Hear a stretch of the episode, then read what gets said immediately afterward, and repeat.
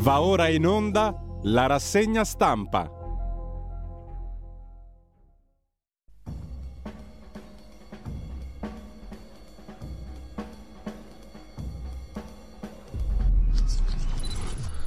Cordiale buongiorno a tutte le ascoltatrici e a tutti gli ascoltatori da Giulio Cainarca. Bentrovati all'appuntamento con la rassegna stampa. Sono le 7.31 e martedì 15 marzo. Come sempre vi ricordo il sito radiolibertà.net per ehm, le modalità con cui ci potete ascoltare. 252 del digitale terrestre, risintonizzate pure i vostri apparecchi se non l'avete ancora fatto in questi giorni.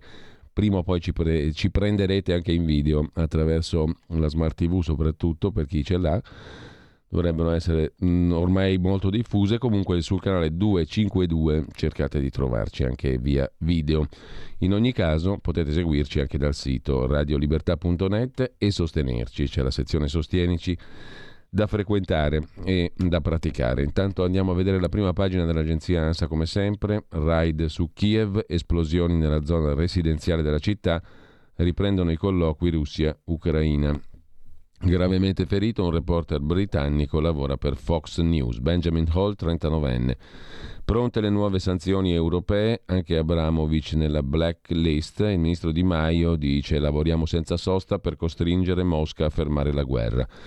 Kadyrov, il leader ceceno, sarebbe nascosto in un seminterrato vicino a Kiev, lo riporta un'agenzia che cita il Ministero dell'Interno ucraino. Si tratta del leader appunto ceceno, fedelissimo a Vladimir Putin. Vedremo Angelo Allegri sul giornale, Domenico Quirico sulla stampa, che commentano la notizia. Mascherine fuori norma, titola ancora l'agenzia ANSA. Custodia costa un milione al mese, accumulo ingente di materiale non più impiegabile. Era un acquisto del 2020. Gestione Arcuri, la struttura del commissario per l'emergenza Covid ha avviato le disposizioni per la vendita o manifestazioni di interesse. Per 200.000 pezzi prevista la distruzione.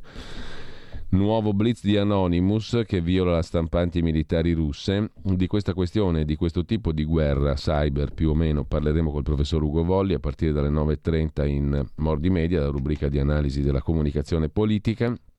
Rallenta intanto l'esodo in Polonia, ma si teme una nuova ondata di profughi, scrive ancora l'agenzia ANSA e poi bollette a rate e benzina, in arrivo il decreto taglia prezzi del governo Draghi. I carburanti dovrebbero scendere di 15 centesimi al litro per decisione governativa. E ancora la maturità al via il 22 giugno, sette tracce per il primo scritto, per la prova di italiano tre diverse tipologie, nella seconda prova latino al classico, matematica allo scientifico, economia aziendale per l'istituto tecnico.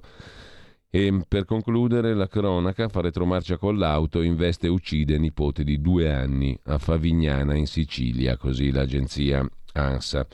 Dall'agenzia ANSA, come sempre, diamo uno sguardo anche alla DN Kronos. ADN Kronos apre con una foto, guerra Ucraina-Russia, oggi riprendono i colloqui e gli Stati Uniti avvertono la Cina, la foto di una delle città, probabilmente Mariupol, severamente bombardate, si mangiano anche i cani, raccontano le cronache, poi lo vedremo meglio. Guerra Ucraina-Russia, forti esplosioni anche nel centro di Kiev, Kiev sempre più bombardata, bombardata senza riguardo per obiettivi civili o militari e sempre dal primo piano dell'agenzia DN Kronos il via libera dell'Unione Europea alle nuove sanzioni contro la Russia.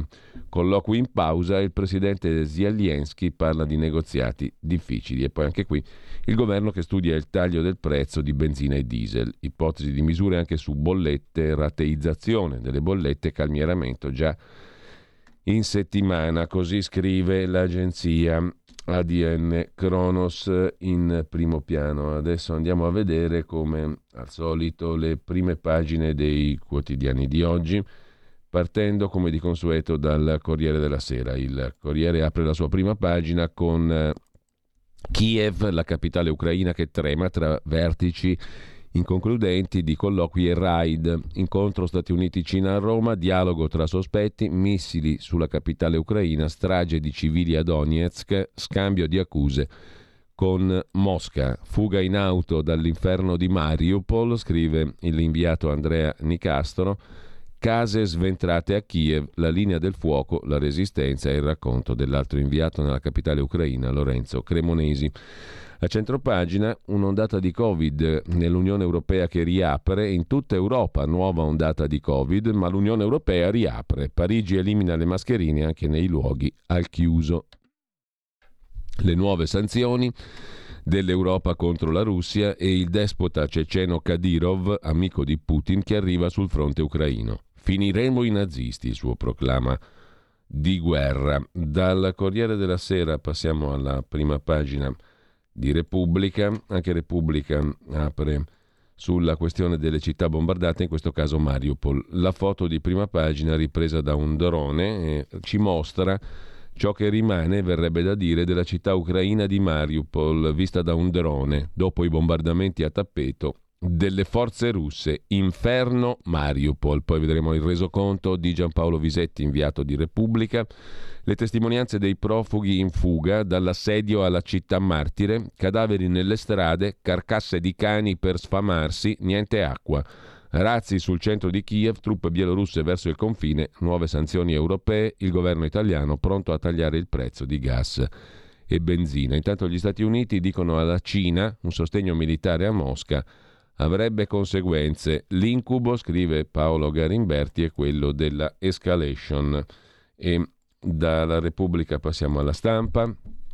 Primo piano della stampa, anche qui con uh, fotografia di una donna disperata, dedicato ai negoziati che non avanzano e alle stragi di civili ancora a Donetsk e nella capitale Kiev sotto assedio. Senza pietà è il titolo d'apertura della stampa che poi si occupa anche del piano Draghi contro il eh, caro benzina. In primo piano l'analisi di Lucio Caracciolo, Stati Uniti e Cina aprono il dialogo, ma poi, quando le armi avranno cessato di tuonare, intanto l'Ucraina come la conoscevamo non esisterà più, innanzitutto per carenza di ucraini, scrive il direttore del mensile di geopolitica Limes in prima pagina sulla stampa. Domenico Quirico, lo vedremo dopo, si occupa di Ramzan Kadyrov, il proprietario della Cecenia che prima o poi doveva arrivare a Kiev. Mario De Aglio, economista, consorte dell'ex ministra Fornero, si occupa invece dell'economia appunto tra stagflazione e crisi alimentari. Si va verso un grande riallineamento geopolitico, scrive il professor De Aglio. Dalla stampa ci portiamo alla prima pagina della verità di Maurizio Belpietro l'apertura della verità con una notizia che riguarda le cooperative che aiutavano gli immigrati, ora aiutano i profughi. La verità la mette così, profughi nelle mani delle COP che sfruttano gli immigrati dall'Ucraina fino a 800.000 arrivi. È un affare da 8 miliardi, nessun nuovo bando per accogliere chi scappa dai bombardamenti, si utilizzano gli appalti già in essere con società emanazioni di quelle accusate di truffa ai danni dello Stato per la vergognosa gestione dell'accoglienza. Ora si rischia il bis su larga scala, 27 euro al giorno per ogni rifugiato, per molti una manna. In ogni guerra, scrive Maurizio Belpietro, ci sono vincitori e vinti, c'è qualcuno che piange e altri che ridono, a versare lacrime i parenti delle vittime, i profughi in fuga, i bambini terrorizzati, a rallegrarsi coloro che grazie al conflitto fanno affari. Tra questi chi vende armi. Più carri armati vengono schierati e magari distrutti, più se ne dovranno ricomprare. Più missili vengono lanciati, scrive il direttore della Verità, e più se ne dovranno ricomprare.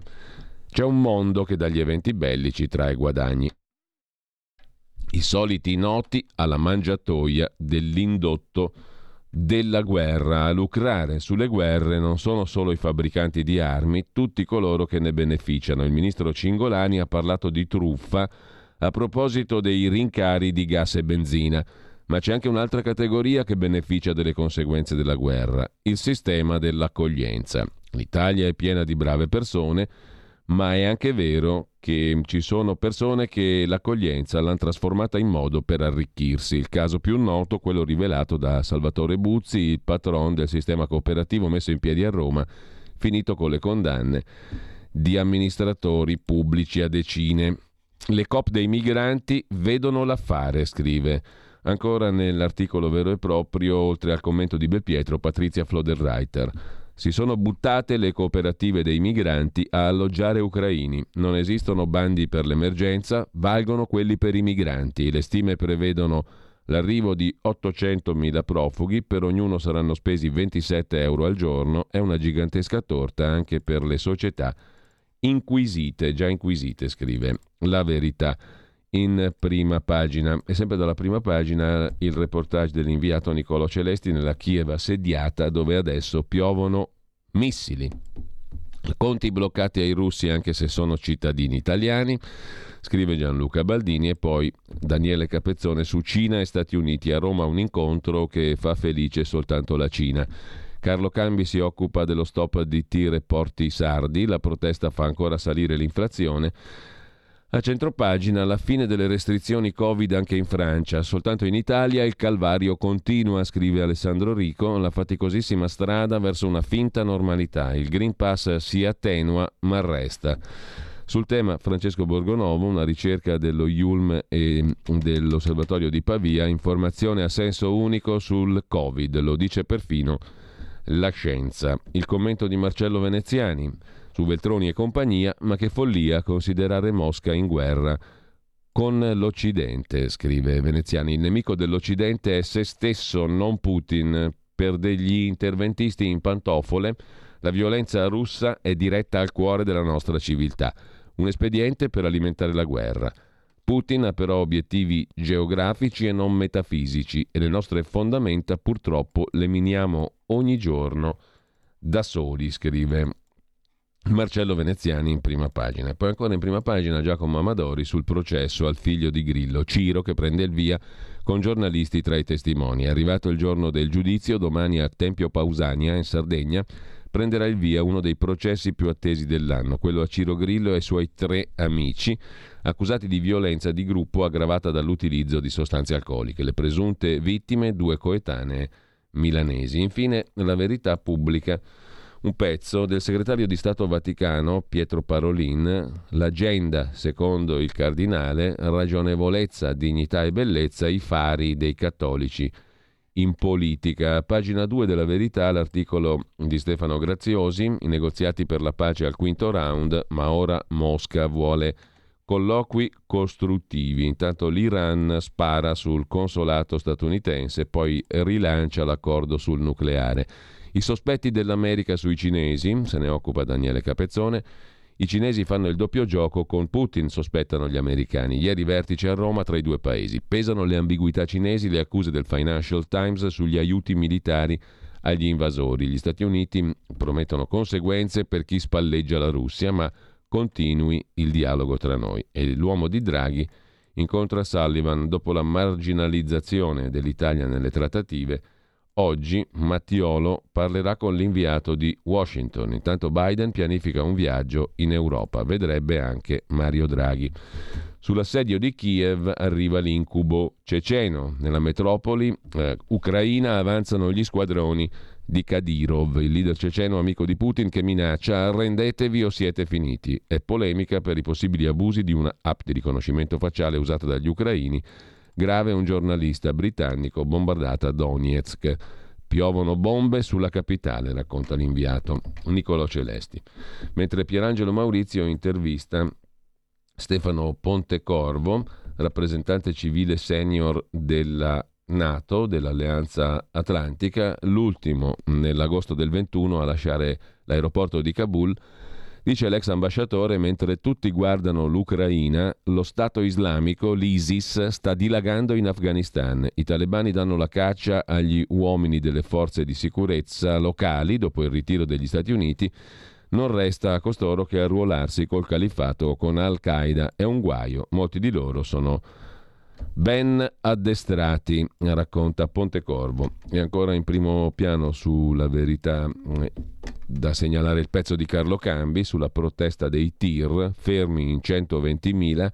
I porti sardi restano paralizzati. Iniziata la protesta di Trasporto Unito in vista dell'incontro di oggi con la sottosegretaria o viceministra dei trasporti Bellanova. Forte assenteismo, blocchi anche in Sicilia e Campania, gli stop fanno lievitare ancora di più il costo degli alimenti. mentre scrive Claudio Antonelli, ancora sulla verità di stamani, calmierare il prezzo del gas è dannoso, rispolveriamo l'idea del trattato Unione Europea-Stati Uniti. Sull'energia serve una soluzione sistemica. Se riportassimo in auge il trattato avremmo accesso alle materie prime americane. E con questo lasciamo anche il primo piano della verità di oggi e andiamo a vedere anche Libero di Alessandro Sallusti. Apertura di libero su due questioni. È già scontro sui profughi, siamo solidali ma non troppo. Palazzo Chigi ordina alle regioni accogliete i rifugiati, il problema è ora chi paga. E poi comuni e ospedali a rischio crack. Spese di riscaldamento alle stelle, il conflitto costerà a ogni famiglia uno stipendio. Scatta il razionamento. I comuni, le amministrazioni comunali hanno finito i soldi per luce e gas, scrive Libero. Tagli al riscaldamento di scuole e ospedali. Dopo Roma, anche Torino e Novara decidono di abbassare la temperatura negli edifici pubblici per risparmiare. E ancora in primo piano mm, sul quotidiano libero, indagine sul caro energia, ecco i nostri indiziati, colpa loro, di Grillo, dei 5 Stelle, di Letta, di Nichi Vendola, di coloro che si sono opposti per esempio ai rigassificatori, a alle trivelle, al TAP e compagnia bella. Ecco qualche indiziato, la procura si sta muovendo a Roma per indagare sui rincari. E sempre dalla prima pagina di Libero, il pezzo di Fausto Carioti ci mancava solo l'intervento cinese sull'Ucraina. Pechino vuole inviare armi a Putin. Renato Farina si occupa invece dell'ingegnere russo che fa i contratti per i ministeri, era stato assunto All'epoca di Romano Prodi, l'ingegnere Oleg Zapko lavora a Palazzo Chigi, ha il compito di valutare l'affidabilità delle ditte che si occupano di sistemi informatici. È stato lui a portare nei computer di Stato l'antivirus Kaspersky creato dall'ex membro dei servizi segreti moscoviti? Punto di domanda. abbiamo l'antivirus russo nella pubblica amministrazione.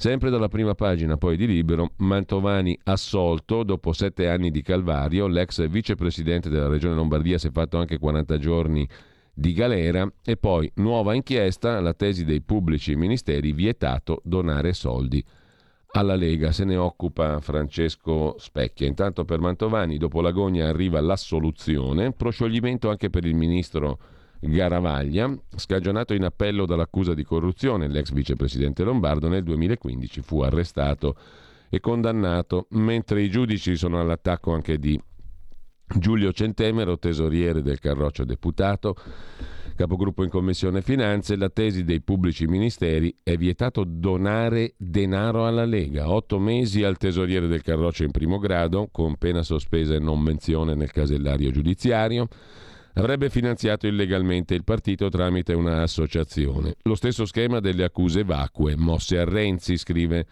Libero con Francesco Specchia. Anche quando lavorava in Scozia, dopo un master alla Bocconi e uno alla Boston University, Giulio Centemero non ha mai avuto il cuore impavido. Alla Brave Art si è sempre consegnato alla sua passione per lo yoga e l'autocontrollo.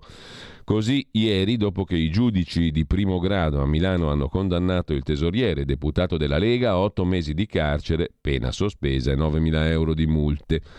Nessuno ha visto fiamme dietro al suo sorriso triste. Al centro dell'ennesimo processo c'è un presunto finanziamento illecito da 40.000 euro, concordato secondo l'accusa tra il 2015 e il 2016 con il patron di Esselunga, Bernardo Caprotti, soldi che l'Esselunga ha deliberato di donare esplicitamente in chiaro, senza nessun artificio, soldi destinati al carroccio ma che sarebbero stati fa- transi- fatti transitare da, sull'associazione Più Voci, ritenuta dalla Procura un'associazione fantasma, un'articolazione politico-organizzativa della Lega di cui Centemero era legale rappresentante. I soldi sarebbero serviti per due scopi. Colmare i buchi di Radio Padania, alla quale sarebbero finiti 10.000 euro, capirai, attraverso un giroconto AMC, altra società targata Lega, e organizzare nel 2016 un convegno politico patrocinato dalla Lega, poi tenutosi a Parma, nel quale intervenne anche Salvini. La sentenza stabilita dal Tribunale di Milano è arrivata appunto dal Tribunale Lombardo, ma Centemero è a processo anche a Roma assieme al senatore di Italia Viva Bonifazzi nell'ambito di uno dei filoni dell'inchiesta sul nuovo stadio della Roma. I due sono accusati di finanziamento illecito ricevuto dall'imprenditore Parnasi. E, um, nel, e, tra l'altro ricorda ancora Libero che Giulio Centemero, economista, commercialista, eh, si professa convinto della propria assoluta innocenza e rimane in attesa delle motivazioni della sentenza e dei successivi gradi di giudizio. Il finanziatore Caprotti, tra l'altro, è morto. Centemero è un perfetto colletto bianco con un notevole autocontrollo. In anni di gestione dei denari del partito è stato assalito dai numeri, dalle accuse. L'ha sempre sfangata, scrive libero, ogni volta gli chiedono un commento. Qui c'è poco da ragionare, vale eh, il teorema dei finanziamenti illeciti tramite fondazioni. Deliberato dall'Esselunga, peraltro, e 10.000 euro per sanare una voragine Forse ci vuole un po' di fantasia. Eh? Comunque eh, si vedrà le motivazioni, i gradi successivi di giudizio, eccetera. Intanto lasciamo anche la prima pagina di Libero. Andiamo a vedere rapidamente le altre prime pagine di oggi. Il tempo di Roma si occupa di Draghi che cerca di correre ai ripari col decreto antirincari, rateizzazioni obbligatorie delle bollette meno IVA, meno accise sulla benzina. Nel frattempo la Procura di Roma ha aperto un fascicolo sugli aumenti dei carburanti. Poi sentiremo interviste per strada alle 9.10 realizzate da Maurizio Bolognetti per la nostra radio sul tema del caro carburanti. Intanto dopo l'allarme prezzi il ministro Cingolani sparisce, i partiti chiedono, chiedono che il ministro eh, sia presente in aula, vada in aula a riferire. Deputati in partenza per Kiev, Di Maio li ferma, non andateci. E poi autisti pronti al blocco, la rivolta dei camionisti, oggi l'incontro con la vice ministra Bellanova. E poi ricorda il tempo in prima pagina, il ministro Garavaglia assolto dopo sette anni di calvario. Giustizia lumaca. Dal tempo passiamo a vedere anche la prima pagina del giorno, Nazione, Resto del Carlino. Il quotidiano nazionale apre con una foto, pressing su Putin, si muove la Cina, la foto è quella di un uomo in fuga da un palazzo bombardato dai russi a Kiev, si spera nella svolta diplomatica e poi il taglio ai prezzi di benzina e diesel in primo piano. Il giornale di Augusto Minzolini, lo vediamo subito, mette in primo piano Putin che vende l'anima alla Cina. Mosca in difficoltà economica e militare chiede armi e usa la moneta cinese, lo yuan, come riserva valutaria. Xi Jinping detta le regole. Il congresso sveglia Biden che volerà in Europa. E poi, in taglio alto, una patrimoniale contro le aziende di assicurazione in particolare che hanno fatto profitti in epoca Covid lo propone Giuseppe Conte. Per i 5 Stelle la follia di Conte per risolvere la crisi, stigmatizza, critica il giornale. Assicurazioni che hanno fatto troppi profitti in due anni di pandemia, dice Conte, andrebbero tosate un po'. Facciamo una patrimoniale contro le aziende. Caro benzina si indaga, Draghi promette il taglio di 15 centesimi, Berlusconi pressa l'Unione Europea e sollecita un'aliquota massima di accisa, un tetto alle aliquote. E ancora in primo piano sul giornale di oggi i soldati dello zar, ostaggi a Kiev, usati in chiave anticremlino. Soldati russi fatti parlare dagli ucraini. Poi vedremo. PM di Milano nuovo flop, Mantovani e compagnia assolti in pieno, l'appello ribalta tutto. Mario Mantovani, ex senatore, assessore alla sanità, vicepresidente della regione Lombardia, è stato assolto da tutte le accuse, era stato condannato e incarcerato con l'esultanza dei grillini che gli avevano portato le arance. Adesso invece è stato dichiarato assolto in pieno, mentre tornando alle questioni ucraine, l'Armata Rossa in tilt minaccia le città e arruola i terroristi, eh, tipo il ceceno Kadyrov e lite fra Mosca e Kiev sulle responsabilità per un missile su un palazzo. A Donetsk, mentre Stegna Solinas si occupa di un libro di Aldo Grandi che racconta di Gian Giacomo Feltrinelli, L'ossessione di un'epoca, altra biografia, quella di Ugo Tognazzi, a cento anni dalla nascita, tutti i segreti di Tognazzi, l'anti-italiano. Poi, se facciamo in tempo, vediamo entrambi questi ricordi di Gian Giacomo Feltrinelli e di Ugo Tognazzi sul giornale Il Foglio Il foglio mette in prima pagina il titolo che riassume gli articoli principali, 90 bambini uccisi da Putin e il pezzo di Daniele Raineri, Putin voleva far tornare la Nato al 1997, sta portando i russi indietro di 30 anni. Sei un russo nato dopo il 97, il tuo presidente Putin dichiara guerra all'Ucraina e bombarda le città ucraine, una legge ti impedisce di criticare la guerra sui social e altrove, ti impedisce di usare parole come guerra o invasione o pace. Rischi fino a 15 anni di carcere. Puoi usare solo la definizione operazione militare speciale, però i posti dove usarla sono sempre meno. Da ieri non puoi più aprire Instagram, che in Russia aveva 80 milioni di utenti. La stragrande maggioranza degli utenti russi seguiva account stranieri. Quella finestra si è chiusa. Per gli influencer russi che monetizzavano la loro fama è la fine degli affari. Sonia Plotnikova, figlia di un parlamentare russo putinista, ha scritto un post su Instagram per dire che le sanzioni avranno il solo effetto di rendere i russi più patriottici, ma il post lo ha scritto da Dubai. Instagram è finito, Facebook e Twitter non ci sono più per decisione del governo, racconta Raineri. In altri casi sono le compagnie occidentali a ritirarsi dallo spazio russo come protesta per l'aggressione contro gli ucraini. Amazon non c'è più, Netflix non c'è più, Amazon Prime non c'è più, Pornhub non c'è più, Google non vende più spazi pubblicitari ai siti russi, Apple ha fermato la vendita di prodotti, così Samsung Dell, Cisco, Microsoft, Coca-Cola ha sospeso le vendite, anche Pepsi, McDonald's ha fermato i suoi 850 ristoranti ma continua a pagare i dipendenti. I due canali di musica streaming, VK Music e Yandex, non hanno più le novità degli artisti occidentali. PayPal, pagamento online, acquisti a distanza, è bloccato e quindi anche molti negozi online russi. Fermi anche altri servizi che permettevano di trasferire denaro, molto usati dai russi che lavorano all'estero. Visa, Mastercard, American Express hanno posto limiti duri all'uso delle proprie carte.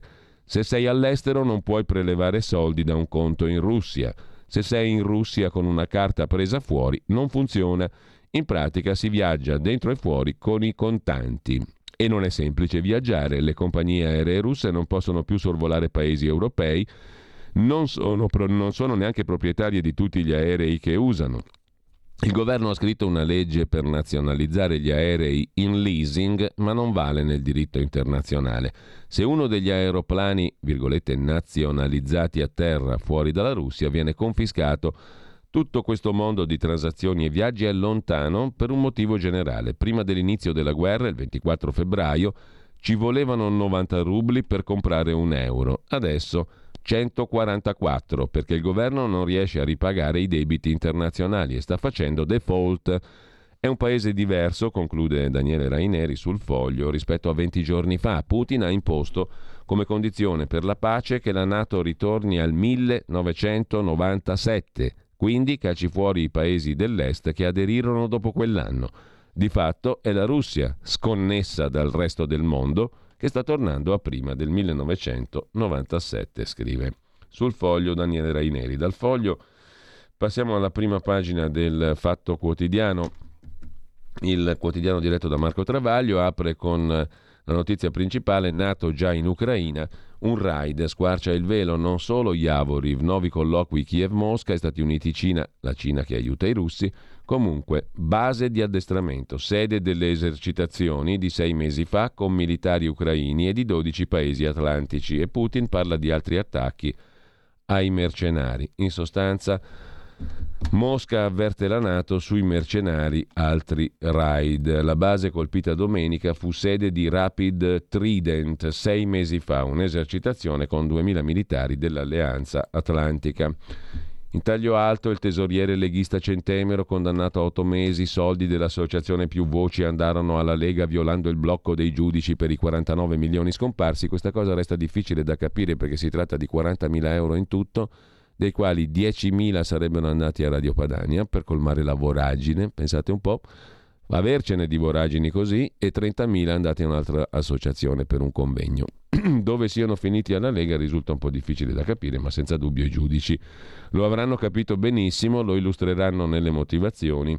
ce ne renderanno edotti e in secondo e terzo grado si vedrà. In ogni caso, eh, sempre dalla prima pagina del Fatto Quotidiano, il Ministero dell'Istruzione taglia i ponti e dice basta alla ricerca russa, da Dostoevsky alla scienza, basta russi. Le sanzioni arrivano anche nella ricerca e nella cultura. La ministra dell'Università, ammessa, scrive alle università per lo stop alle collaborazioni, non solo quelle militarmente sensibili, ma anche quelle più innocue. A Trento i docenti protestano. Mentre l'Unione Europea è fuori dal mondo, propone di tagliare il debito come se non ci fosse la guerra. La recessione in arrivo pareva avere archiviato, scrive il fatto, il ritorno dei vincoli di bilancio europei, ma non è così. Dopo la Banca Centrale Europea, altro pizzino dei falchi fra i ministri dell'economia, Gentiloni dice bisogna fare presto, ma lo seguono in pochi. E citiamo anche il eh, commento, l'editoriale di Marco Travaglio, intitolato oggi Nato per mentire. Sempre premesso che Putin è il nuovo Hitler, per di più con le metastasi al cervello, Premesso che in Ucraina non esistono più nazisti da quando i nostri giornaloni hanno rimosso gli articoli sulle svastiche del battaglione Azov e altre opere pie, premesso che le bombe al fosforo fanno male se le usano i russi, mentre quando le sganciavano gli italiani a Fallujah erano manna, premesso tutto ciò, domandiamo per un nostro amico un po' duro di comprendonio ma perché non si può stare col popolo ucraino aggredito da Putin toto corde e dire né con la Nato né con Putin, visto che tutti ripetono, tranne Putin, che la Nato non c'entra nulla con l'Ucraina e che l'apparentamento fra l'una e l'altra è una fake news del pazzo del Cremlino? Il nostro amico è rimasto spiazzato dai titoli. Attacco ai confini della Nato sulla stampa, bombe sulla Nato, il giornale, strage ai confini della Nato, il Corriere della Sera e su Repubblica Guerra ai confini della Nato, missili sulla base di addestramento. Si riferiscono, scrive Travaglio, ai 30 missili russi che hanno distrutto il cosiddetto International Peacekeeping and Security Center di Yavoriv, 25 km dal confine polacco, una base militare di 390 km quadri, brulicante di soldati ucraini e occidentali. Washington ha subito minacciato rappresaglie per difendere il territorio dell'Alleanza Atlantica, la Nato, e non si vede a che titolo, visto che ha escluso di avere militari coinvolti né lì né nel resto dell'Ucraina, ma si è scordata di avvisare la sua ambasciata a Kiev che ha twittato un peana ai soldati eroici di Stati Uniti, Polonia, Lituania, Regno Unito, Canada e altri che addestravano le forze ucraine e smistavano le armi made in USA e in Unione Europea. Il che dimostra che, in barba alla ridicola risoluzione del Parlamento italiano, inviare armi non porta alla de-escalation, ma all'escalation. Non solo, quella di Yavoriv è una base NATO camuffata dal 95 e segnalata sul sito della NATO. Ha ospitato tutte le esercitazioni NATO anti-Russia. Il giornale la definisce sede NATO, la stampa più pudicamente centro di addestramento utilizzato anche dalla NATO. Insomma, Scrive Travaglio e conclude, più che i confini della Nato, i russi hanno bombardato la Nato, che sta da 27 anni in Ucraina, pur assicurando di starne fuori. È una notizia, dovrebbe far arrossire chi nega qualsiasi nesso fra Ucraina e Nato. E iscrive al partito di Putin chiunque osi dire il contrario. È la prova che i migliori amici del popolo ucraino non sono quelli che stanno con la Nato contro Putin ma quelli che non stanno né con la Nato né con Putin. Far parte della Nato presenta almeno il vantaggio che se ti attaccano gli altri soci ti difendono. Se invece ti tieni la Nato in casa, nascosta in cantina, ti attaccano e non ti difende nessuno. Così Marco Travaglio sul Fatto Quotidiano. Andiamo a vedere anche la prima pagina di domani, il quotidiano di Carlo De Benedetti, gli Stati Uniti provano a costringere la Cina e a isolare la Russia di Putin, negoziati a Roma. Mosca avrebbe chiesto sostegno alla Cina, che per ora smentisce e non si sbilancia. A Washington scommettono che la Cina sceglierà l'Occidente, scrive domani in prima pagina. Vediamo pure la prima pagina di Avvenire. Il quotidiano cattolico apre con la trattativa, ma anche gli spari sulle città, negoziati difficili, il Papa rinnova il suo grido, fermatevi, incontro a Roma, Cina, Stati Uniti, il nodo è quello delle armi. In nome di Dio, l'appello del Papa, si può, si deve fare la pace. Ma poi c'è anche un articolo, lo vedremo più in dettaglio, di Paolo Lambruschi da Bialystok, Polonia.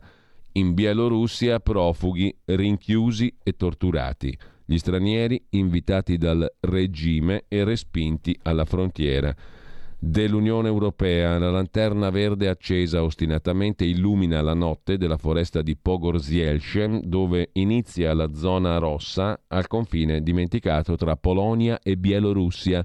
Il filo spinato separa l'Europa dal fedele alleato della Russia di Putin, Lukashenko, un'altra frontiera di orrori e violenze più a nord di quella con l'Ucraina, attraverso la quale provano a passare profughi siriani e curdi, afghani, yemeniti e africani in fuga da guerre e persecuzioni attirati qui con l'inganno, ma per loro l'Europa resta una fortezza e dove sono ora rinchiusi subiscono abusi e torture, scrive Avvenire in Bielorussia, profughi rinchiusi e torturati. E con questo lasciamo anche la prima pagina di Avvenire. Vi segnalo invece dal Corriere della Sera, siamo nella pagina di politica interna, siamo in Parlamento decreto Ucraina in un'aula deserta, in Italia naturalmente, lo stop al viaggio di 30 parlamentari, il provvedimento, il decreto Ucraina va alla Camera, in 9 sugli scranni. Di Maio dice no alla missione di senatori e deputati, sono obiettivi sensibili i deputati e i senatori che vorrebbero andare in Ucraina e a rischio di strumentalizzazione. 30 parlamentari vorrebbero partecipare alla missione organizzata dalla comunità Papa Giovanni XXIII in Ucraina. Il Ministero degli Esteri ha chiesto ai presidenti di Camera e Senato di bloccare le partenze dei parlamentari in questione. Mentre dicevamo il, da Repubblica Giampaolo Visetti racconta da Vasilivka racconta di una situazione, quella di Mariupol, la città sul sul mare, sul Mar d'Azov, una città eh, messa male e dire poco. Mariupol addio, un popolo in fuga dalla città martire tra gli sfollati, senza meta, mentre si apre il primo corridoio. Lungo le strade, da patiboli improvvisati, pendono manichini vestiti di rosso e blu, russi, sotto la scritta Morte ai nemici. È l'ultimo sfogo di un odio esploso all'improvviso. Eccoli qua i manichini che simulano una finta impiccagione fotografati dall'inviato di Repubblica. E poi il drone sulle macerie di Mariupol che testimonia di quanto siano stati distrutti i palazzi. Il quartiere distrutto, anche quello mm, residenziale, una zona residenziale colpita dalle bombe, documentata sempre dalle fotografie di Giampaolo Visetti. Siamo fuori, incredibile, riusciamo a parlare, anche l'inferno ha una porta per uscire. Sono le parole raccolte da Giampaolo Visetti per Repubblica. Mm, la guerra, facendo accomodare la morte a capotavola, costringe a conoscere l'istante in cui si è felici di fuggire dal luogo in cui si è venuti al mondo, abbandonando il proprio focolare e chiunque si sia amato. La maledizione di questo attimo a lungo sognato, così fradicio di umiliazione personale, per i fantasmi di Mariupol è scoccata alle 15 di ieri, racconta Visetti. Eravamo certi, dice al telefono Irina Kulacko, uscita dalla sacca con la madre e la figlia di sette anni, di non farcela. Abbiamo bevuto l'ultimo sorso d'acqua sabato notte. Nel nostro palazzo siamo vivi in 46 su 79. Ancora un giorno e avremmo raggiunto gli amici nella fossa comune scavata in giardino. Dopo due settimane di assedio spietato, l'esercito russo all'improvviso ha smesso di sparare e di bombardare l'unica via di fuga verso Zaporizia. L'evacuazione dall'enclave dell'orrore, isolata dentro la steppa desertificata dal conflitto, è cominciata con donne, bambini e anziani. Sono andate via 160 auto, dice il consigliere del sindaco, con 700 persone. Ha avuto la precedenza chi senza cure era a un passo dalla fine. Gli aggressori, dopo otto tentativi, falliti 100 attacchi aerei, hanno promesso di non colpire i profughi. La città martire sul Mar d'Azov, Mariupol, simbolo che la storia associerà alla vergogna dell'invasione ucraina ordinata da Putin, conta 400.000 abitanti. Alcune centinaia di fantasmi lasciati passare sono una goccia nell'oltretomba di condannati costretti ancora a resistere. La trappola però si è aperta, dice Oleksandr Ilchienko, chirurgo nell'ospedale pediatrico bombardato. Se il corridoio regge, questo cimitero dei vivi si svuoterà. Resta l'incubo di una fine che può sorprenderci in ogni momento, dice il dottor Ilcienko. Dal primo giorno d'assedio i morti sono saliti a 2560, vecchi e bambini, i primi fiaccati da gelo, sete e fame, tra le vittime anche la mamma incinta, fuggita tra le macerie del reparto maternità squarciato da una bomba russa. Lasciamo Repubblica e torniamo brevemente a Bialystok, Polonia, con Paolo Lambruschi, inviato di Avvenire. La lanterna verde è rimasta accesa, illumina la foresta di Pogorielce, qui inizia la zona rossa al confine tra Polonia e Bielorussia. Il filo spinato separa l'Europa dalla Bielorussia, un'altra frontiera di orrori e di violenze più a nord di quella con l'Ucraina. Qui provano a passare i profughi siriani, curdi, afghani, yemeniti, africani, per loro l'Europa resta inaccessibile.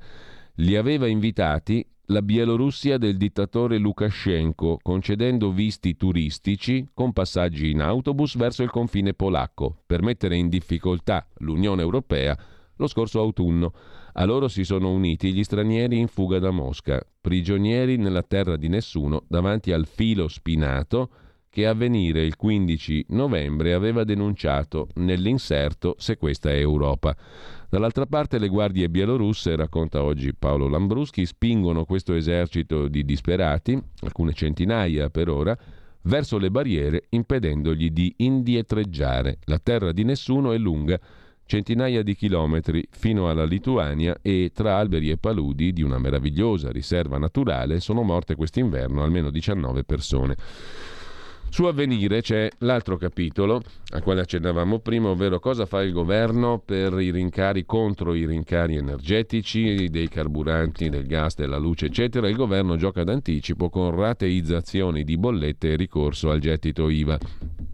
Già domani in Consiglio dei Ministri il piano anticrisi contro gli aumenti di carburanti e materie prime, tra le ipotesi un taglio di 15 centesimi al litro sulla verde e sul diesel. Per il PD serve un assegno sociale, il Movimento 5 Stelle chiede contributi di solidarietà, Salvini vuole la sospensione delle accise su benzina, luce e gas. L'obiettivo di Draghi mettere freno al costo del carburante, limitare i danni per famiglie e imprese.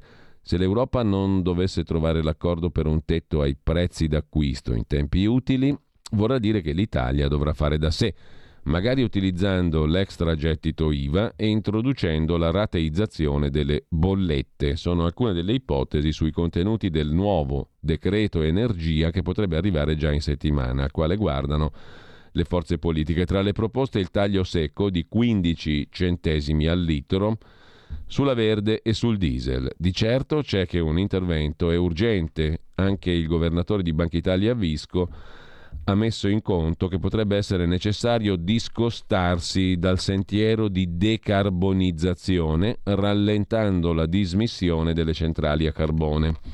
Viviamo tempi eccezionali, un momento tragico, ha detto Visco. Le possibilità di intervento sono diverse, racconta ancora a venire. Si parla di intervenire sugli extra profitti delle imprese di alcuni dei settori interessati per preservare la stabilità della finanza pubblica. Per il ministro Brunetta, fatta salva la verifica di eventuali responsabilità per l'improvviso aumento del prezzo del gas, Nuove misure per famiglie e imprese arriveranno già nel Consiglio dei Ministri di domani. E poi ci sono le proposte dei partiti. La Lega chiede che il governo blocchi per un periodo di tempo le accise e l'IVA su benzina, luce e gas, perché ormai i costi per le famiglie, lavoratori e imprese sono insostenibili, ha detto Matteo Salvini. A proposito di energia, invece, su Repubblica c'è un articolo di Andrea Greco dedicato alla ipotesi dell'ENI per l'indipendenza sul gas, gas dall'Africa invece che russo maggiori forniture da Algeria, Angola, Congo, poi Qatar e raddoppio della produzione nazionale. La strategia studiata con il governo, il nuovo piano energetico ha come soggetto attuatore l'ENI, lo va congegnando l'amministratore delegato Descalzi. Ne ha parlato con i vertici delle istituzioni italiane e facendo viaggi mirati in Algeria, Qatar, Congo e Angola, dove l'ENI ha relazioni d'affari.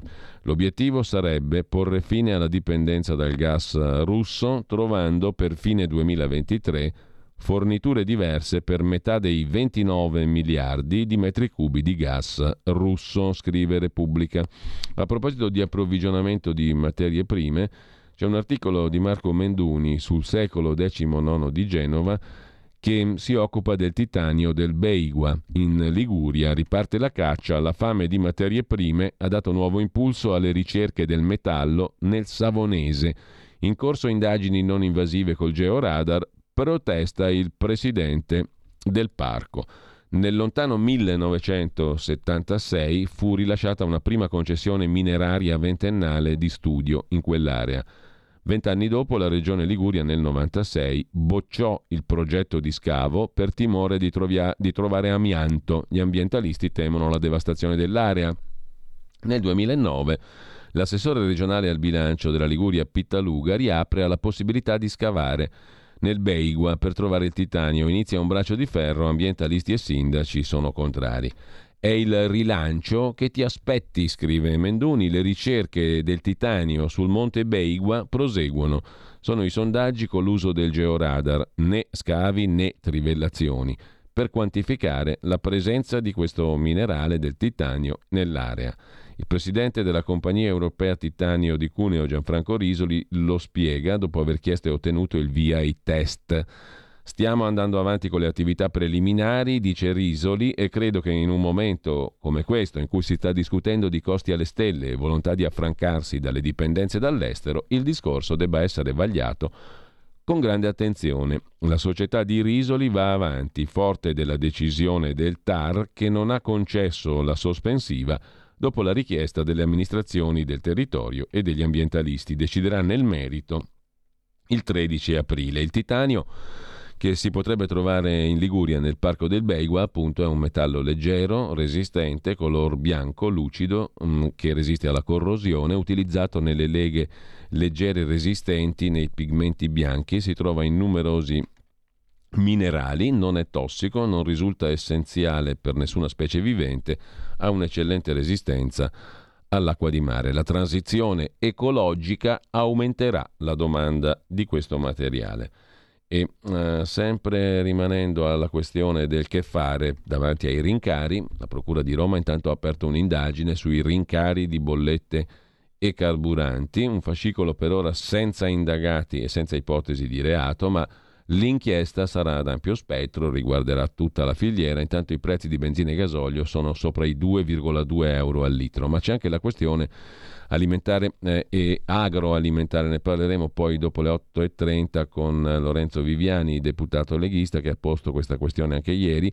Produrre più grano, più mais, tagliare le aliquote IVA e rivedere le norme europee. Lo chiede Luigi Scordamaglia, consigliere delegato di Filiera Italia, associazione che riunisce il mondo agricolo e l'industria agroalimentare. Produrre di più, importare di meno. La guerra in Ucraina ha messo in evidenza quanto l'Italia dipenda dai paesi dell'est per eh, prodotti come il grano tenero, necessario per le farine, il mais per i mangimi animali e i fertilizzanti. Una dipendenza che, al contrario di quella energetica, si può mitigare nel giro di pochi mesi aumentando la produzione di cereali, dice Scordamaglia. La guerra alle porte dell'Europa davvero mette a rischio la produzione alimentare italiana? E la corsa agli acquisti compulsivi ha delle basi reali? Assolutamente no, dice Scordamaglia. Condivido il richiamo alla calma fatto dal ministro Patuanelli. Non ci sono elementi per giustificare l'assalto agli scaffali. Alcuni prodotti possono mancare, è il caso del famoso olio di semi di girasole che si produce quasi esclusivamente in Ucraina il Ministero dello Sviluppo Economico ha consentito una modifica delle etichette alimentari per sostituirlo con prodotti analoghi. Dai granai dell'Est Europa arriva una buona parte dei cereali importati dall'Italia. Cosa succederà? Stiamo pagando una politica sconsiderata, dice Scordamaglia, dismantellamento della nostra autosufficienza sia per l'energia sia per le materie prime agricole. Le politiche europee sono andate nella direzione di disincentivare la produzione, nella convinzione sbagliata che si può smettere di produrre perché qualcuno lo farà al posto tuo e ti venderà quei prodotti.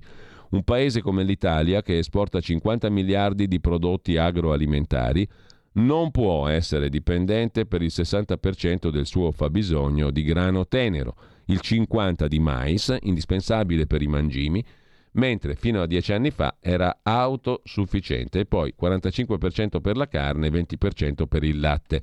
Basterebbe utilizzare un milione di ettari a livello nazionale oggi inutilizzati per avviare subito contratti di filiera per mais e grano, dice Scordamaglia al quotidiano Avvenire. Qualche problema potrebbe arrivare da una controsanzione della Russia sui fertilizzanti, ma anche in questo caso sarebbe risolvibile. Produrre più grano e mais lo possiamo fare, tagliare le aliquote IVA, rivedere le norme europee. La debolezza dell'Europa ha favorito la speculazione con l'acquisto di grandi stoccaggi che poi vengono messi sul mercato in piccole quantità per far alzare il prezzo.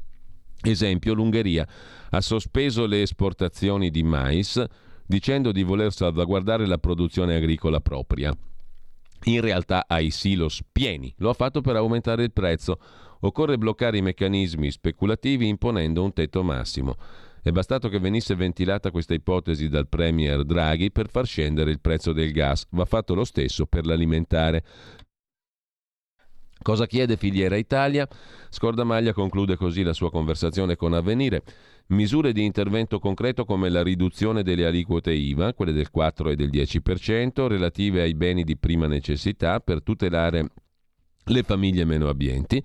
Gli aumenti di prezzo compenseranno le minori entrate per lo Stato. A livello europeo chiediamo al governo di battersi per un'integrazione alla politica agricola, la PAC, che preveda aumenti della produzione di cereali e di rivedere la strategia di transizione verde Farm to Fork che porterebbero alla riduzione del 30% della produzione agroalimentare. Un rischio che non possiamo permetterci al momento, dice Scordamaglia ad avvenire. A proposito di speculazioni, sul Corriere del Veneto oggi in prima pagina il pane a 8 euro, anzi fino a 8 euro e mezzo per un chilo di pane a Venezia. Queste le conseguenze della fiammata dei prezzi energia materie prime che ha spinto Feder Consumatori Veneto a parlare di speculazioni e a chiedere l'apertura di un'inchiesta. Intanto l'inflazione corre. A gennaio in regione l'inflazione ha toccato il 5,2% con Treviso in testa. C'è anche lo strano caso del Prosecco, scrive il Corriere del Veneto, tutti giustamente parlano di pasta pane e altri prodotti di largo consumo, ma la quotazione al litro del Prosecco, borsa merci di Treviso, è schizzata per il prodotto DOC da 1,55 euro del marzo del 21 a 2,30 euro che possono diventare anche 2,50. Siamo nell'ordine di un più 48%. Una speculazione assurda, apparentemente ingiustificata anche sul prosecco. Mentre sulla questione c'è anche l'intervista a Gianmarco Centinaio su Il Giornale di stamani, a pagina 14, sottosegretario leghista alle politiche agricole. Chiederemo all'Europa di coltivare più cereali, dice Centinaio, sbloccare un milione di ettari di campi e aumentare le importazioni dall'America. Tutte le filiere soffrono per l'aumento delle materie prime, dice il sottosegretario leghista alle politiche agricole.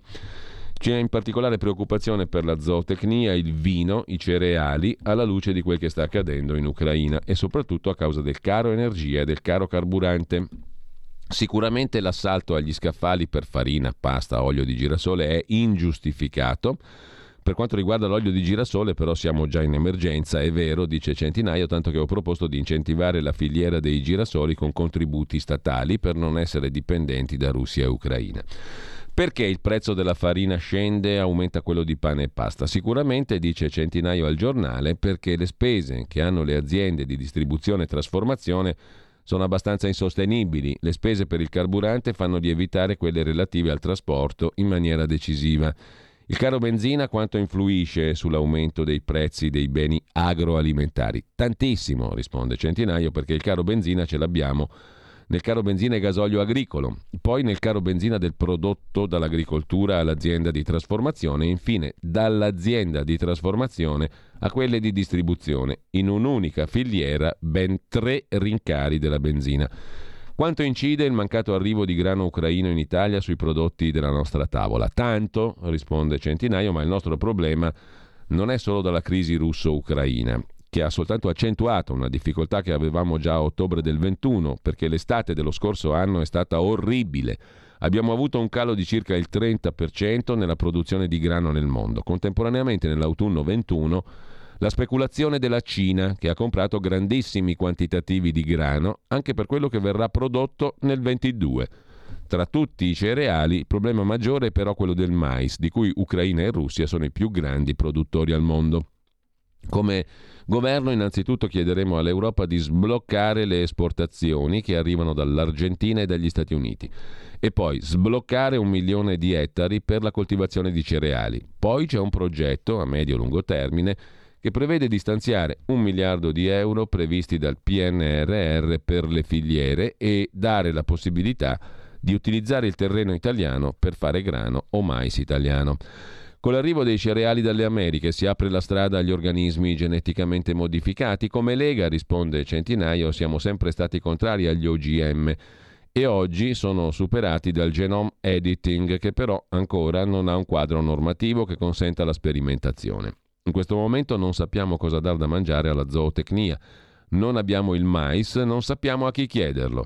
Anche stamani ho ricevuto telefonate di allevatori del sud Italia preoccupati. O vendo tutto oppure sono costretto a sterminare i miei capi perché non so cosa dar da mangiare alle mie mucche. Al momento questa è la situazione. Circa i tetti dell'Unione Europea per gli agricoltori. La mia proposta, conclude Centinaio, è quella di chiedere all'Unione Europea che i tetti vengano tolti, visto che siamo in un periodo particolare, così da poter incrementare le produzioni con l'obiettivo di rendere l'Europa il più indipendente da produttori terzi possibile. Nell'Unione Europea abbiamo il problema che per favorire l'ambiente stiamo ammazzando l'agricoltura. La PAC appena approvata va in questa direzione, infatti io l'ho sempre criticata, dice al giornale di stamani Gianmarco Centinaio. A proposito di deputati della Lega c'è invece un'intervista su Repubblica al deputato leghista Vito Comencini. Io filo Putin, sono identitario e andrò in Donbass. Da tre giorni sono a San Pietroburgo, città di mia moglie. L'Italia deve mediare per la pace in Russia, situazione tranquilla. Onorevole Comencini, chiede Concetto Vecchio su Repubblica, in Parlamento lei passa per filo Putin. Non è così, risponde il deputato leghista. Mi definisco un identitario, difendo i valori della civiltà classico-cristiana in Europa, dice il 35enne deputato della Lega. Pronto a raggiungere il Donbass se sarà possibile, dice Comencini. In caso contrario, mi fermerò a Rostov, dove molti dei profughi giunti dalle repubbliche popolari di Donetsk e Lugansk hanno trovato riparo. Voglio portare la mia solidarietà alle persone scappate da quel conflitto. Non faccio distinzioni con gli ucraini, ma anche quelli fuggiti in Russia meritano solidarietà.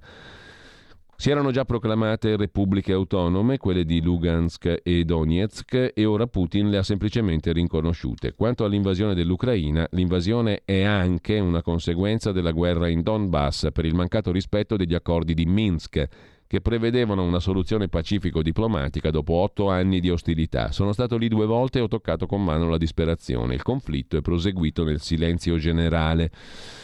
Perché è andato in Crimea dopo l'invasione russa? Lì non c'è mai stata una guerra, risponde Comencini. Con un referendum approvato a maggioranza la popolazione ha deciso di passare con la federazione russa. La Crimea è sempre stata legata alla Russia. Lo stesso Zelensky afferma che può essere oggetto di trattativa. Come mai ha votato contro l'invio di armi all'Ucraina? Perché significa gettare benzina sul fuoco, risponde Comencini. L'Italia deve spendersi per una mediazione che porti alla pace, come stanno facendo Israele e Turchia. Non fornire supporti militari che non si sa in che mani finiscano. Il popolo ucraino sta difendendo la sua libertà, ma se lo copri di fucili, difficile risultare credibili come mediatori. Anche lei sostiene, chiede Repubblica, che l'aggressione derivi dalla paura che l'Ucraina entri nella Nato? In Russia, risponde Comencini, pensano che lo scontro sia NATO contro Russia. L'Ucraina, a quanto pare, è al centro di un conflitto più complesso che ha radici più profonde legate al suo rapporto con gli Stati Uniti. Ci fermiamo e poi vediamo di completare anche l'intervista di Repubblica al deputato leghista Vito Comencini. Stai ascoltando Radio Libertà. La tua voce libera, senza filtri né censura. La tua radio. Stai ascoltando Radio Libertà. La tua voce libera, senza filtri né censure. La tua radio.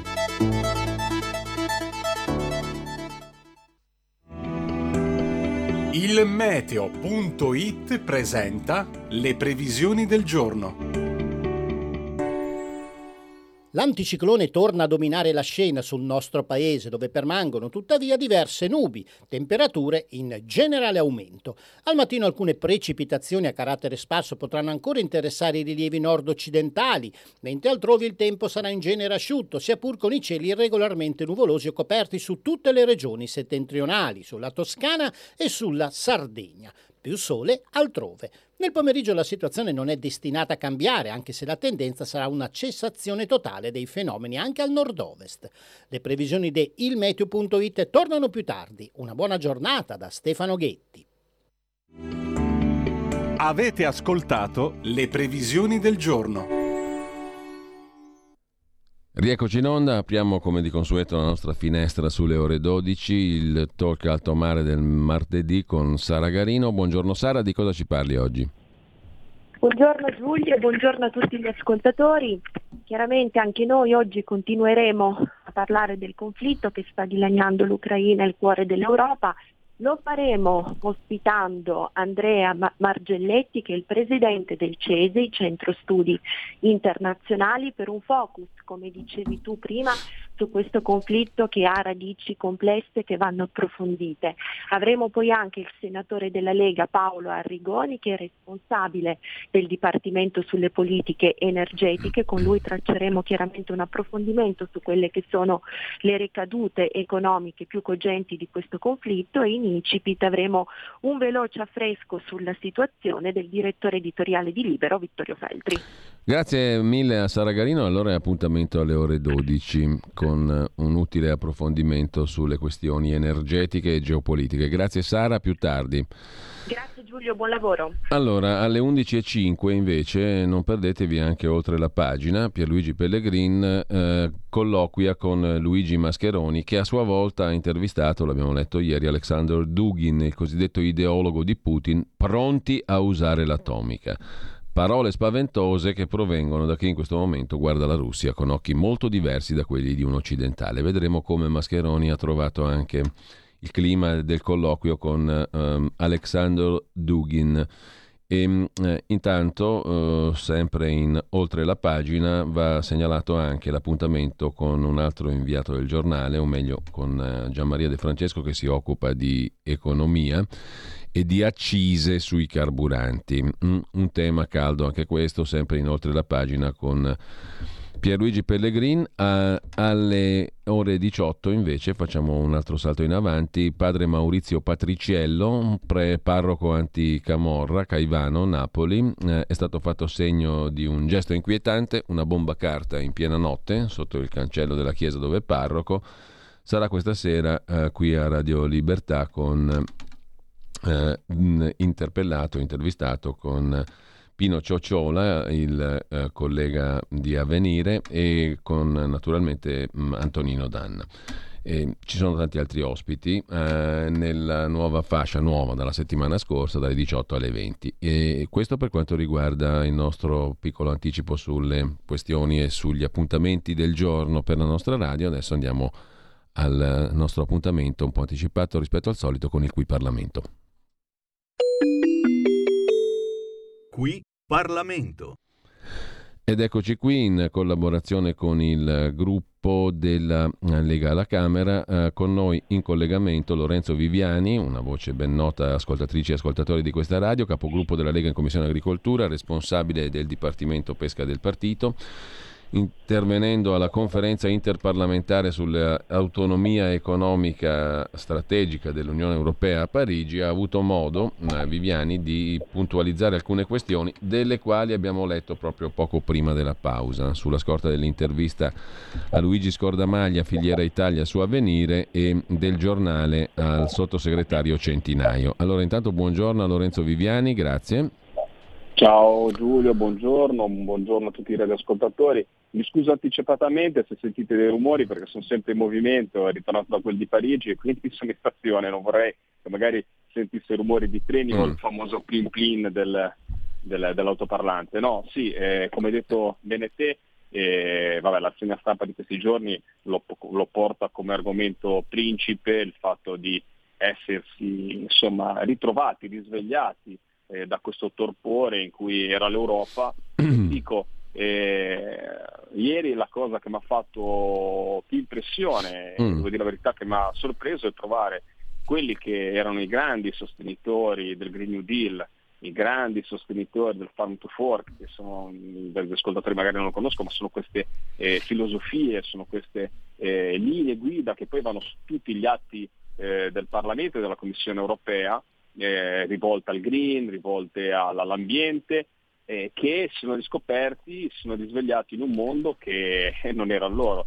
Fammi dire una battuta, ci siamo preoccupati per anni delle flatulenze delle mucche che inquinavano, delle vacche, diciamo in termini agricolo, e poi invece abbiamo capito che il mondo invece esterno si attrezzava, il mondo esterno eh, comprava il mais, il mondo esterno incentivava le, le produzioni e noi avevamo delocalizzato tutto, senza avere, senza avere una stabilità e una sicurezza alimentare per il continente Europa. Ecco, allora la consapevolezza c'è, no? Che ovviamente sono obiettivi desiderabili il verde, l'ecologia, il rispetto ambientale e via dicendo però bisogna arrivarci con grano salis, cioè con un percorso che non sia di stravolgimento e, e di uccisione de, del settore primario. Allora, se questa consapevolezza c'è, che fane? Perché noi abbiamo letto le richieste appunto di Scordamaglia, Filiera Italia, che rappresenta tante realtà del mondo agricolo e dell'industria agroalimentare italiana, che più volte è anche intervenuto qui in radio. Le richieste che vengono da quel mondo sono abbastanza chiare, le richieste che anche la Lega fa sono abbastanza chiare, no? cioè eliminare il più possibile accise, IVA e compagnia bella cioè tutto il peso fiscale sulla, sulla produzione e poi anche mettere a produzione dei terreni inutilizzati e qui diciamo andiamo anche ehm, eh, verso quel che può fare l'Europa. Allora ti chiedo in sintesi Lorenzo, cosa può fare le, cosa dobbiamo attenderci e cosa chiedere realisticamente all'Europa e cosa realisticamente può fare il governo italiano? Ma guarda, io penso che la prima cosa da fare in questo momento reale è dare degli interventi che eh, devono dare eh, liquidità alle aziende per il caro gasolio, per il caro energia, per il fatto che non si riesce ad andare avanti in questo momento. Lo sai bene, la scorsa settimana ne abbiamo parlato anche nella trasmissione del venerdì, si sono fermate tutte le marinerie italiane, quindi è mancato il pesce fresco, il pesce italiano sulle tavole degli italiani e i prossimi saranno gli agricoltori o comunque eh, le aziende eh, che producono in generale stanno veramente soffrendo questo rincaro dell'energia e dei prezzi. Quindi io penso che la strategia che bisogna perseguire in questo momento è immediata, deve essere quella di dare liquidità, ristori e tamponare un'emergenza in cui ci siamo trovati per la scarsa lungimiranza nostra, perché non, non dobbiamo scappare. Noi forse eravamo gli unici che alzavamo la manina dicendo che c'era qualcosa di sbagliato anche a livello europeo con i nostri europarlamentari, eh, però ecco, eh, dobbiamo tutti assumerci le nostre responsabilità e bisogna curare l'emergenza odierna, cercare di trovare sul mercato le materie prime che ci mancano perché, eh, eh come dicevi te, eh, ad esempio eh, cambiare una strategia alimentare, cambiare una strategia agricola non si cambia dalla sera alla mattina. Mm. Il mais ha bisogno delle sue stagioni per essere piantato, i cereali hanno bisogno delle loro stagioni per essere piantati, ci vuole una pianificazione agricola. Allora, bene, sì, eh, le proposte che abbiamo messo noi, bene dare la possibilità di recuperare i terreni incolti. La comunità europea ti dice che devi fare la sì. rotazione sacrosanta e giusta per far riposare i terreni, che naturalmente devono sviluppare con piante diverse eh, esiti di impoverimento del terreno agricolo. Ma in questo momento devi pensare anche all'emergenza, quindi bene derogare su queste cose, bene cercare di evitare turbative di mercato, quindi abbiamo invocato l'articolo 219 dell'OCM che permetterebbe di evitare speculazioni in questo momento. E poi fammi dire, in un'Europa che si sente sempre unita eh, nel mettere i regolamenti, nel massacrare le imprese, io ieri ho chiesto una cosa fondamentale, bisogna cominciare a avere un mutualismo europeo.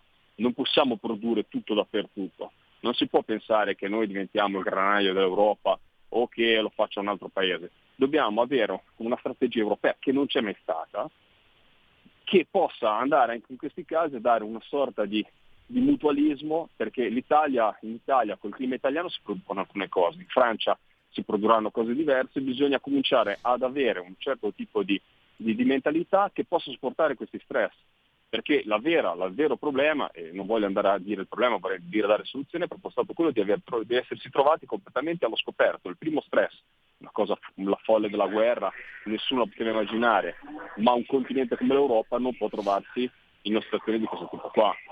Milioni di persone che al primo stress geopolitico importante, agghiacciante, da condannare, folle, però al primo stress geopolitico hanno visto venire meno. Poi c'è dietro anche una speculazione molto importante da parte della Cina, sì. che ha fatto man bassa delle riserve di mais e di cereali a livello globale, però dobbiamo cominciare anche noi a essere, eh, a essere più intelligenti. La cosa che mi fa piacere, e riporto, perché poi, guarda, ieri sembrava di essere, non so, a un convegno da un certo punto di vista, sentivo parlare e dire delle cose che una volta erano dei tabù. È bellissimo, io penso che Giulia ti sia successo molte volte, essendo che ormai segui la politica da anni, quando ti dici le cose per anni e poi lo danno come un assunto, come fosse un dato di fatto, cose che erano tabù.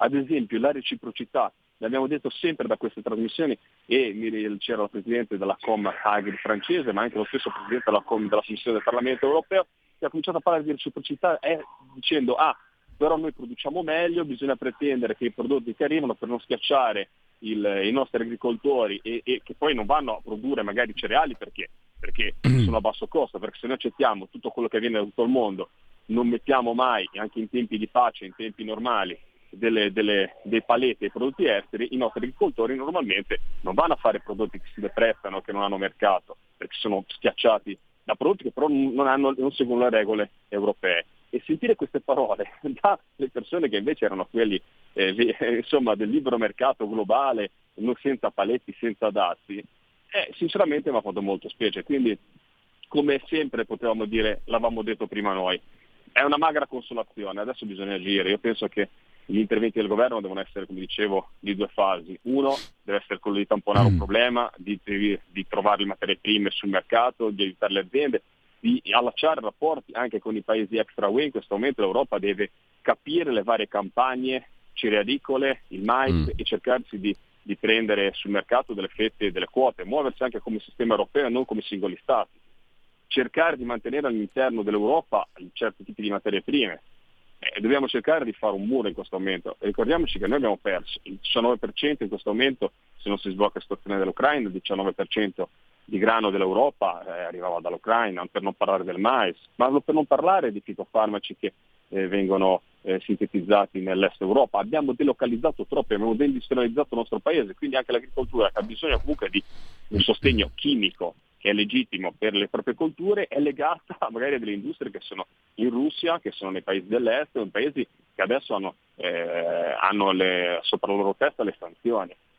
Ecco, questo vuol dire aver mancato la pianificazione. Come dicevi te bisogna sicuramente porre rimedio velocemente. E non si possono costruire fabbriche dalla sera alla mattina, anche se in altri paesi costruiscono i palazzi e te li ritrovi il giorno dopo, paesi come la Cina che sono in espansione, però ecco, cerchiamo di imparare, eh, è brutto dirlo, eh, la guerra eh, sicuramente deve finire per altri motivi, deve finire anche perché eh, sta, rischiamo realmente di avere comunque sia ieri le parole che venivano da, da, dai, dai, dai, dagli oratori, dai relatori, erano parole insomma, preoccupate. E quando cominci a sentire Patuanelli preoccupato, sentire Cingolani preoccupato e vai a queste conferenze e, e ti dicono che non saranno momenti facili quelli che vedrà l'Europa e gli Stati membri rispetto a eh, le materie prime, eh, perché poi non si è parlato, e ora mi taccio perché sì. insomma, eh, ti lascio la parola, non si è parlato solamente di, eh, di sovranità,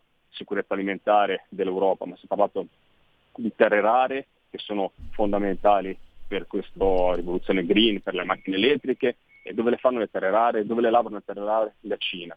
E siamo sempre dipendenti da lì. Il Green Deal lo facciamo cosa? Delocalizzando, investendo sulla Cina, Eh, ragazzi, sono temi che se non ci svegliamo e non cominciamo a prendere il pallino in mano, rischiamo anche che dei fondi che vengono stanziati dagli italiani vanno a finire in Europa e poi ritornano qua come sotto forma di investimenti, poi li andiamo a dare ad industrie che sono delocalizzate in un'altra parte del mondo. Non può andare ecco, avanti così. Lorenzo, eh, ti rubo ancora qualche minuto per due questioni. Vai. Allora, eh, gli autotrasporti, mm, che sono essenziali anche ai fini di questo discorso no, agroalimentare. Allora, gli autotrasportatori oggi si incontreranno con la viceministra Bellanova. Vedremo quale sarà l'esito dell'incontro. Eh, Maurizio Longo, il segretario di Trasporto Unito, ne dà conto oggi l'amico Carlo Cambi sulla verità, ha detto che mh, mm, speriamo che il governo non prenda tempo perché altrimenti il blocco del paese sarà inevitabile. Mm, e questa è un, una questione. L'altra questione è quella dei rincari. Abbiamo appena fatto in rassegna stampa riferimento alla prima pagina del Corriere del Veneto, 8 euro il pane a Venezia e mh, tra l'altro l'Unione Consumatori prevede, ehm, ha stilato già una classifica degli aumenti, oli di semi più 19%, verdure 13,5%, burro 10,8%, pasta 10% di aumento. Il pane, come dicevamo, ha raddoppiato il suo prezzo, così come il pesce ne sai qualcosa, per la carne si attendono aumenti dal 20 al 30% e idem salume, formaggi e latte. Si può fare qualcosa o no? Su tutti e due i fronti? guarda, iniziamo dalla prima domanda. Sugli autotrasportatori c'era stato un intervento e devo dire la verità mi ha stupito che il, mondo dell'autotrasporto, anche sindacale, si sia accontentato eh, del primo intervento, mi sembra che non ricordo male di 80 milioni, che però non andava a agire sul, eh, sul gasolio ma andava a dare addirittura altri tipi di sgravi, ad esempio sulla di blu, sugli altri prodotti che eh, servono eh, naturalmente ai tir per il funzionamento. E bisogna capire anche quanta speculazione c'è, perché comunque sia io uh, controllo tutti i giorni il prezzo del barile e adesso uh, mi sembra che sia su 110, però non vedo questo, questo ritorno e questo abbassamento del, del, prezzo in generale. Quindi ecco, bisogna molto stare attenti secondo me anche al fatto della speculazione. È inderogabile che il costo del, del carburante in questo momento non è sostenibile per nessuno eh, cioè, qua mh, realmente mh, cioè, è normale che si blocchi tutto, perché quando andiamo a delle cifre, eh, parliamo di più di 2 euro per il gasolio, per 1,30 euro eh, per quello defiscalizzato, così almeno i radioascoltatori lo sanno, senza tasse, senza accise, perché quello della pesca quello, quello dell'agricolo che lo seguo tutti i giorni, il gasolio costerebbe 1,30 euro, 1,20 euro in questo momento, col costo, con i, col fatto che con, come lo mettono i distributori. Ora bisogna capire se il prezzo reale cosa c'è dietro nei mercati, perché secondo me in questi momenti di crisi lo Stato dovrebbe anche indagare a livello geopolitico, capire come, come stanno muovendo i mercati, perché se noi siamo anche schiavi di una speculazione e se noi facciamo anche degli interventi, io ti assicuro che sto, domani c'è il, il, il fine emendamenti sul decreto energia e stiamo provando a mettere in campo tante soluzioni diverse, non è facile perché io anche, non voglio neanche rischiare di dare il regalino a chi, eh, alle grandi aziende, grandi trasformatori, eh, grandi distributori, ma devo cercare di far capillare, farlo arrivare capillare alle aziende dell'autotrasporto, della pesca, dell'agricoltura, chi sta pagando, chi lavora col gasolio, che non ha altro mezzo, perché i camioni di idrogeno non ci sono, ci sono i camion magari a gas, però eh, ragazzi miei, finché non ci sarà veramente una rivoluzione o investimenti diversi non si può andare diversamente. Quindi l'unica soluzione Giulia è quella di dare sovvenzioni, dare anche un una tantum a tutti i settori, lo so, sono soldi, sono soldi degli italiani, ma è impossibile fare diversamente in questo momento. Allora, per grazie. Riguarda, sì, per, prego, okay, prego, no, prego Lorenzo. Sport, sport, sì. tanto salgo sul treno, spot sul discorso del, del, del, dell'aumento del prezzo sì. delle materie prime, ce lo siamo detto prima. Eh, eh, il grano e il pesce, il pesce è mancata la pesca perché non va in mare, il grano e le farine siamo dipendenti dall'estero e ce lo scopriamo adesso, molti mi dicono ah ma voi siete primi in Italia, sì, eh, purtroppo il grano è antieconomico produrlo in Italia, siamo dipendenti dall'estero, siamo senza materie prime che eh, saranno destinate ad aumentare, sono stimati aumenti del 30%, dobbiamo combattere affinché questo non avvenga. E, e rimettere in produzione un paese non è una cosa che si fa dalla sera alla mattina, quello che si può fare è cercare di trovare derrate alimentari sul mercato e cercare di fare strategia come sistema europeo. Allora, la sensazione, poi ci salutiamo Lorenzo, purtroppo è che pensavamo di aver archiviato due anni schifosi, ma ce ne presenta uno che addirittura se non si fa qualcosa veramente di incisivo rischia di essere peggio, eh? questa è la sensazione. Assolutamente sì Giulio, il problema grosso è che, è che vedo, il, vedo, il, vedo il, più che altro, guarda, la sensazione vera che cos'è? Ecco, per dire, per dire, una cosa, tu, scusami se ti interrompo, ma è per capirci, sì. no? perché la, la, cosa vale anche per il governo italiano. Tu sei appena tornato da Parigi e hai detto, insomma, si è mh, capito che bisogna fare, bisogna, bisogna mh, agire, eccetera. Si è capito veramente o è tutto un bla bla bla? Scusa la, la banalità e la, te- no, la domanda guarda, terra a terra. Io, io, io, guarda, io ne sono assolutamente preoccupato e penso che sia è stato recepito, per quando sento, e te lo, te lo, ripeto, sia a livello europeo sia a livello romano, per quando ti esce un Patuanelli, e lo diciamo chiaramente, un ministro grillino con cui magari molte volte siamo trovati anche d'accordo, ma comunque sia basato su alcuni tipi di politiche che noi consideravamo eh, staccate dalla realtà, perché comunque sia pretendere un Green Deal di un certo tipo, capivamo in primis noi che veniamo proprio dal sistema produttivo che era impossibile, avrebbe massacrato le nostre aziende senza ottenere alcun risultato. Era una cosa fantasiosa, una cosa che non esisteva, veramente sembrava, purtroppo la sensazione reale è che sembra realmente di esserci risvegliati da un torpore, da un sogno, da una mentalità da basso impero staccata dalla, dalla realtà vera.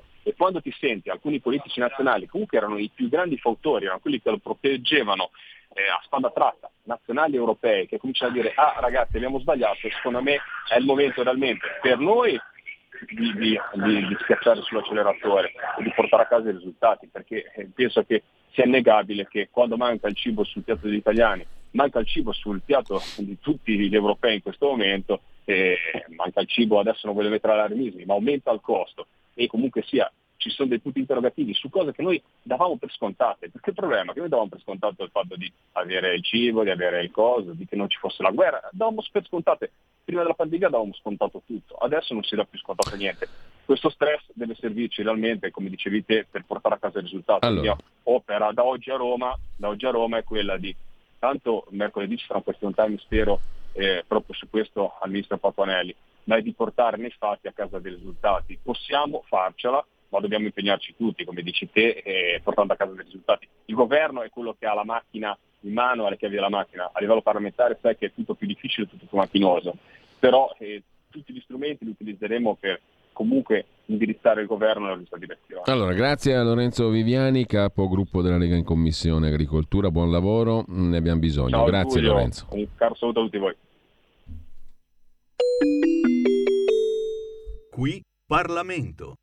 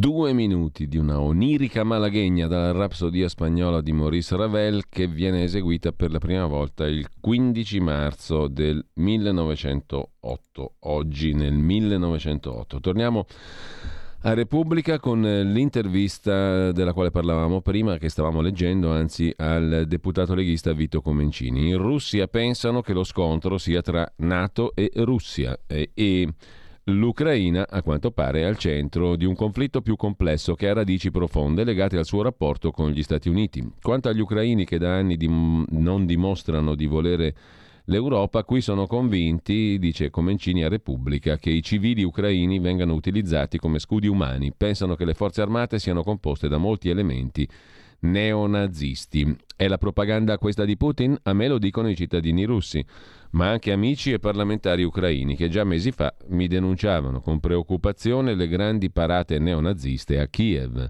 Cosa dovrebbero fare gli ucraini? Arrendersi?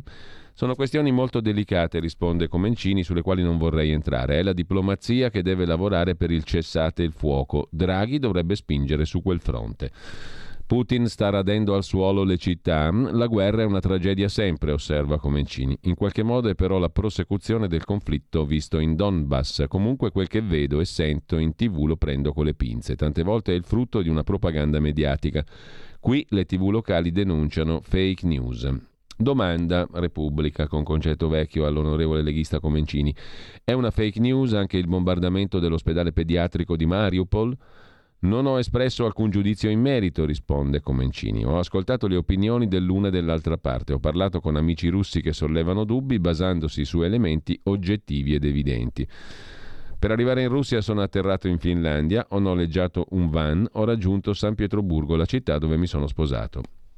Lo scrittore Emmanuel Carrer su Repubblica descrive la popolazione moscovita terrorizzata. Qui, osserva Comencini, i ristoranti sono pieni, i negozi pure. Una signora per sdrammatizzare mi ha detto vuol dire che per un po' mangeremo patate e cavolfiori. questa è l'intervista pubblicata oggi da Repubblica al deputato leghista Comencini.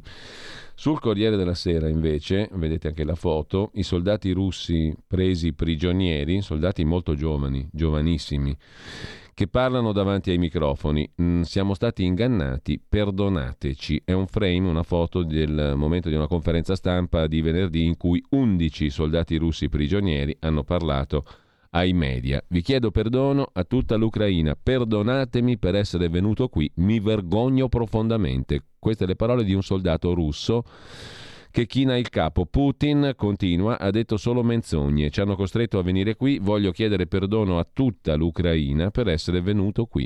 Questa richiesta di perdono del soldato russo, prigioniero in Ucraina, è avvenuta in una conferenza stampa ieri organizzata dall'esercito ucraino a Zumi, città nel nord-est che è crocevia per chi lascia l'Ucraina, cosa che il soldato russo stava tentando di fare.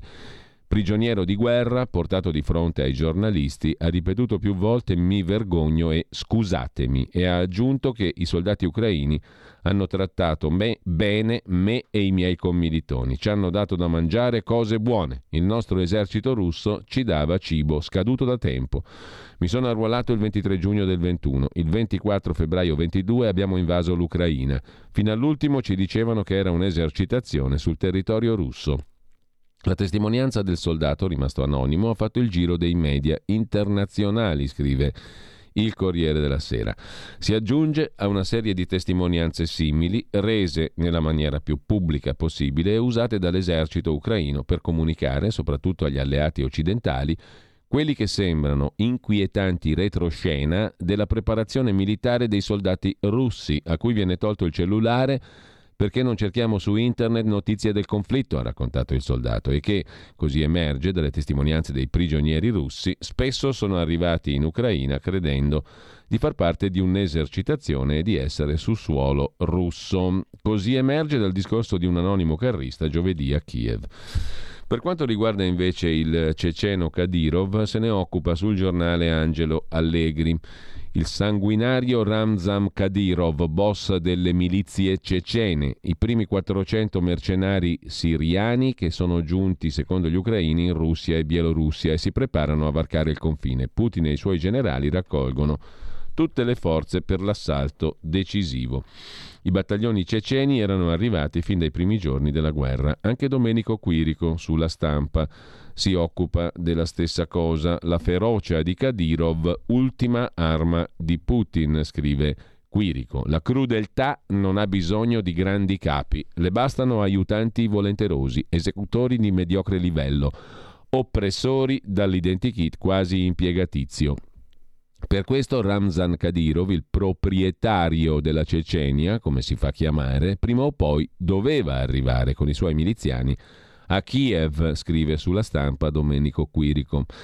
Perché qui, per questa guerra sporchissima, per chiuderla con una vittoria, a Putin occorre una violenza abituale, che avanza ripetitiva, indifferente, statica, quella in cui Ramzan Kadyrov ha dato prova di essere maestro Occorre qualcuno che non abbia bisogno di ricorrere alla violenza emozionale, intermittente, a folate, che poi si placa, per pacificare Kiev, come è stata pacificata Grozny in Cecenia, le emozioni che si impadroniscono dell'uomo e lo tengono in pugno sono inutili, sono un fardello.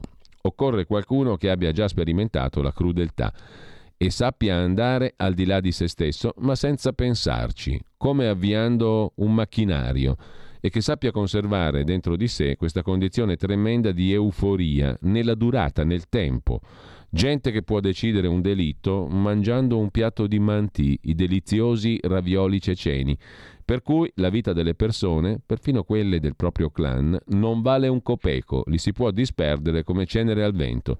Se sei ceceno, ribelle o, lide, o lealista, hai imparato che la realtà è morire con due pallottole in testa, non ci puoi far nulla. Per questo puoi diventare solo jihadista e andare a combattere le guerre del califfato o essere un killer di Ramzan Kadyrov con la divisa nera e il logo Zientoroy, il villaggio in cui è nato. Putin e Kadyrov dovevano necessariamente incontrarsi, scrive. Domenico Quirico sulla stampa e eh, uno slogan, l'ex spia che cercava una leva, uno slogan per diventare zar, Putin, e il figlio di Ahmad, il capo tradizionale della confraternica dei Kuntaskadzi, prima indipendentista, poi alleato dei russi in odio al jihad, a cui era stato chiesto di cecenizzare una guerra che Mosca non riusciva a vincere.